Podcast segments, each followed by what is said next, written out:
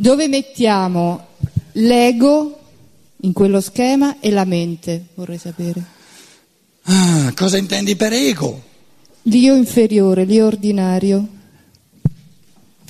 Allora, siccome l'umanità di oggi non conosce più la realtà dello spirito perché va riconquistata, praticamente tutto, tutta la gamma di vocabolario che, che abbiamo, che non, sia, che non si riferisce a qualcosa di corporeo, di materiale, si riferisce tutto all'anima.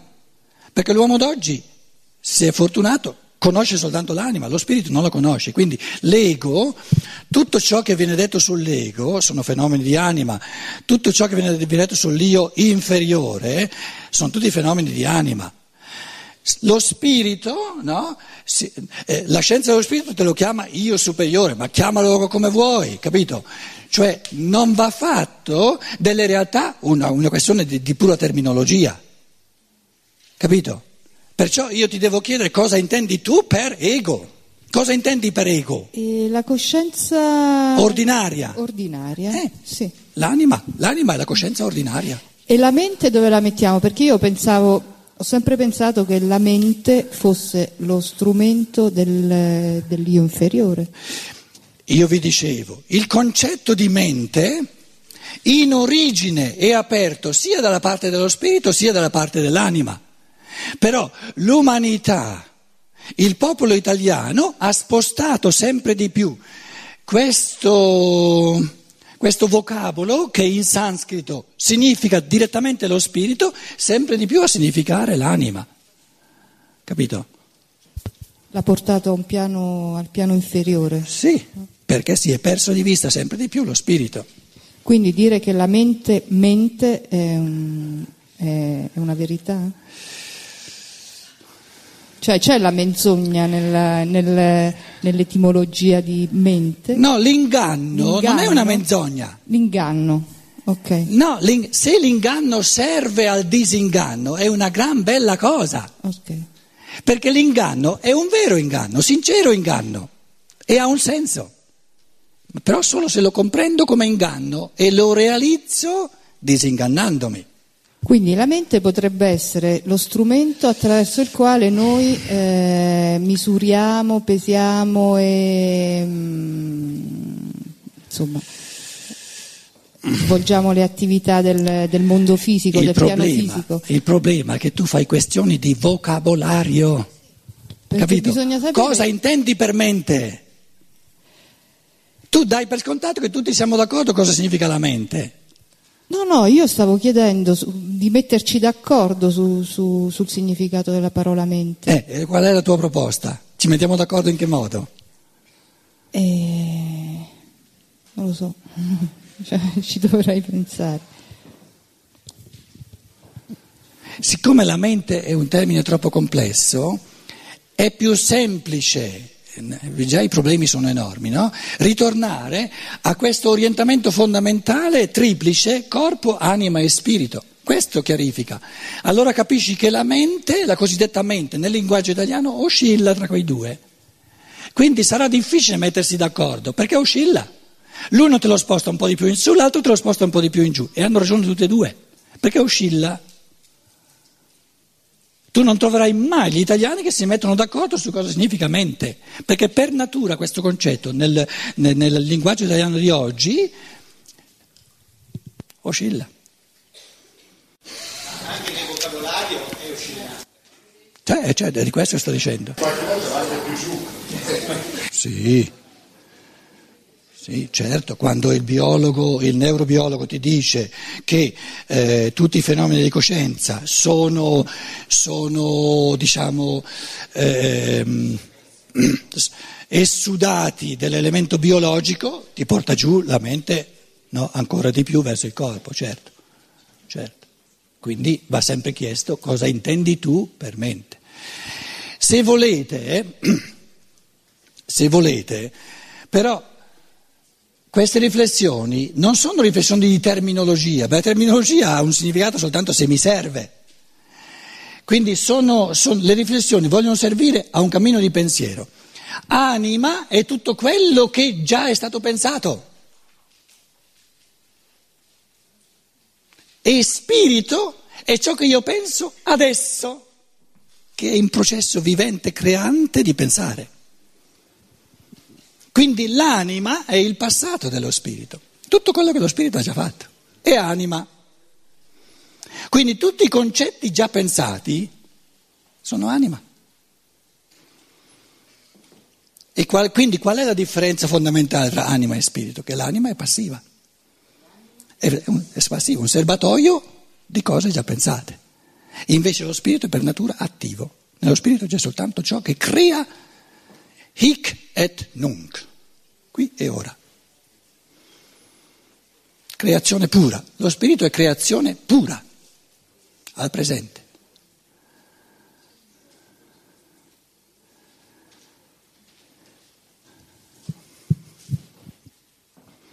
Pronto? Non si sente. Eh, vorrei sapere se la morte della, della creatività dell'essere umano può essere causata dal carattere, paradossalmente, dal carattere estremamente competitivo della società contemporanea. No, no, hai ragione, hai ragione, è importante il pensiero che stai dicendo. Eh? Eh, casomai se non ti è chiaro del tutto, il compito mio sarebbe quello di, eh, se riesco a chiarirlo un po' di più, metterlo un po' più a fuoco. Una delle caratteristiche fondamentali del cosiddetto materialismo, quindi della fissazione su ciò che è corporeo, è il successo visibile, tangibile, il denaro o la macchina, l'aggeggio migliore di quello che ha fatto l'altro. Questa, questo fissarsi sull'essere l'uno più bravo dell'altro nelle cose materiali comporta un trascurare infinito della creatività a livello dello spirito. È questo che tu vuoi dire.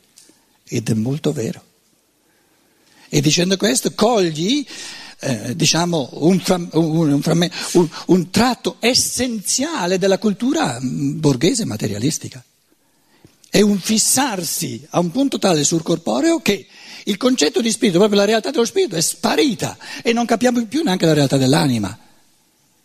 Perché la religione all'anima ci crede, ma non, non, non fa l'esperienza dell'animico vero e proprio perché la scienza intimorisce sempre di più la religione e gli spiega che tutto ciò che dovrebbe essere, eh, diciamo, fattore di anima invece non è eh, qualcosa di, di, di, di a sé stante, ma è soltanto una funzione del corporeo.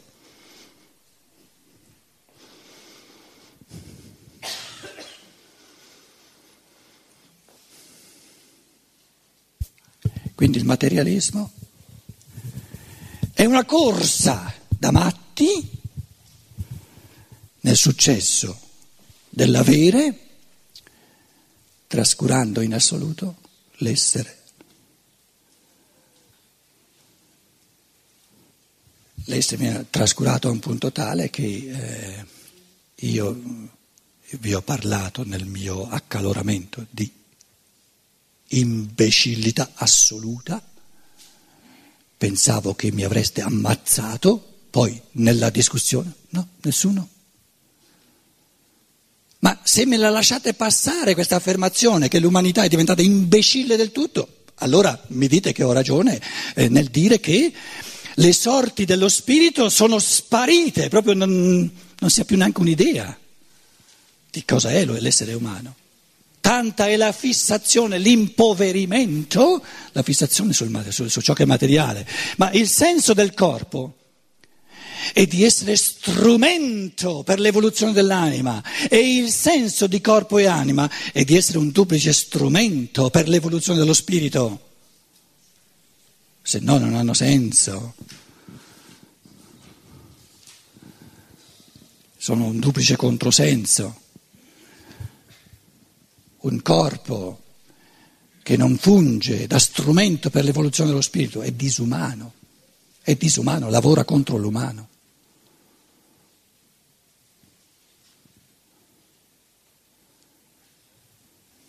Eh, volevo chied- eh, unire due o tre cose che sono già state dette, che sono queste. Allora, il concetto è un processo attivo. Lo spirito... La creazione di concetti. Sì, è un processo attivo. Lo spirito opera eh, intuitivamente. La relazione che c'è fra lo spirito e l'anima è temporale, perché il primo è atemporale, l'intuizione è atemporale, l'anima invece è legata al tempo ed è legata al passato. Allora, però ti avverto che questa non è una piccola pulce nell'orecchio, ma una grossa, che non va presa come dogma, ma come, diciamo, falsa riga per far cammini di pensiero.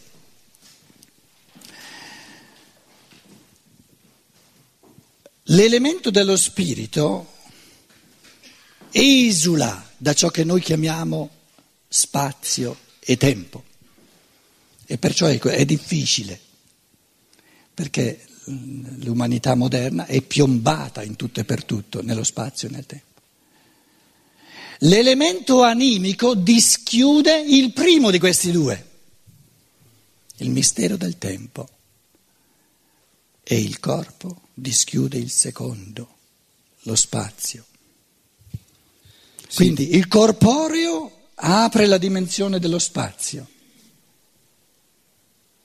L'anima apre la dimensione del tempo, spazio, tempo, e lo spirito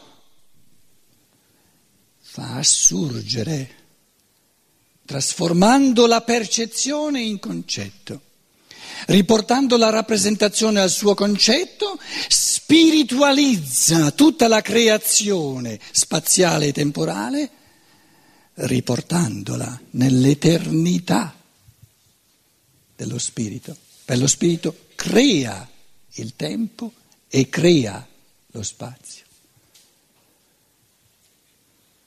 Grazie.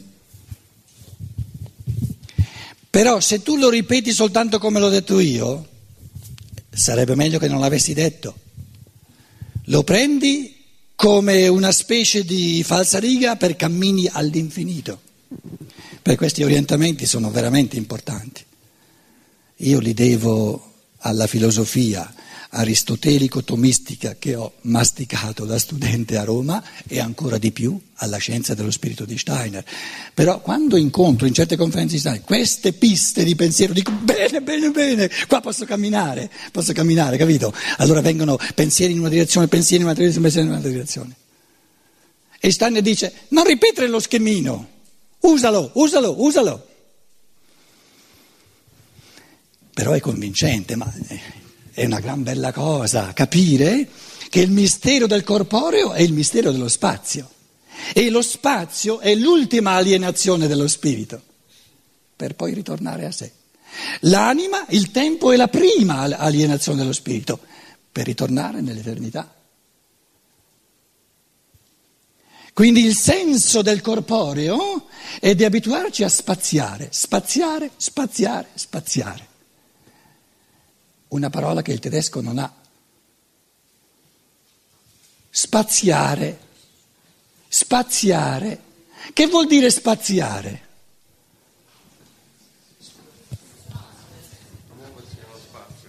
Ampliare, ampliare, ampliare. Finché lo spazio diventa così ampio, la, qual è l'ampliamento ultimo dello spazio? L'onnipresenza. E l'ampliamento ultimo del tempo? L'eternità. Lo spirito è per natura onnipresente e eterno. E si aliena nel tempo creando i fenomeni dell'anima, si aliena nello spazio creando i fenomeni del corpo, per poi è l'idea e il concetto fuori di sé per ritornare coscientemente in sé. Quindi il peccato originale è lo, il temporizzarsi e lo spazializzarsi dello spirito. E la redenzione è il ritornare dello, del tempo nell'eternità e dello spazio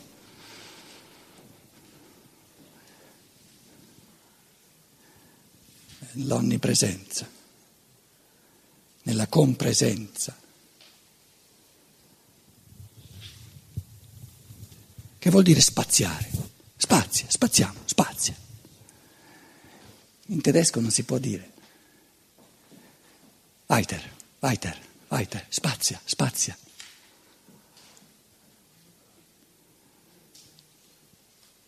È l'anima che vuole respirare sempre di più, spaziando.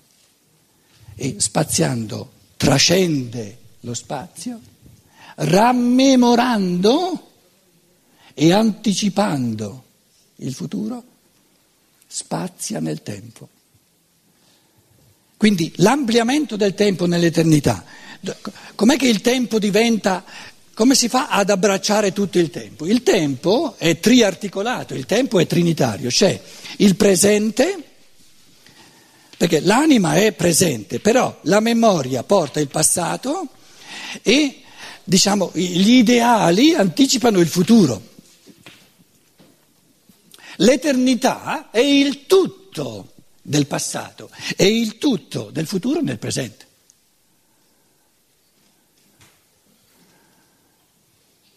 Qui c'è una parola in tedesco che l'italiano non ha, Geistesgegenwart, presenza di spirito. Nella presenza di spirito c'è, è presente tutto il passato, perché lo capiamo, tutto il futuro, perché lo anticipiamo, capiamo i destini dell'uomo, tutto il passato e tutto il futuro nel presente, nella presenza di spirito. Si, potrebbe, si può mai dire presenza di animo? No, no, no, presenza di spirito.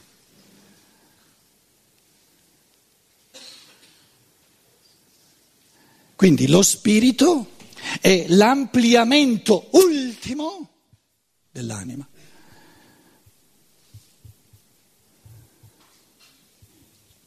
E come si amplia eh, ultimamente? Se lo spirito è creatore, creatore, creatore all'infinito, più ampliamento di così non c'è, perché è ampliabile all'infinito. Crea sempre, sempre, sempre, sempre, sempre all'infinito. Buon appetito e ci ritroviamo alle 4.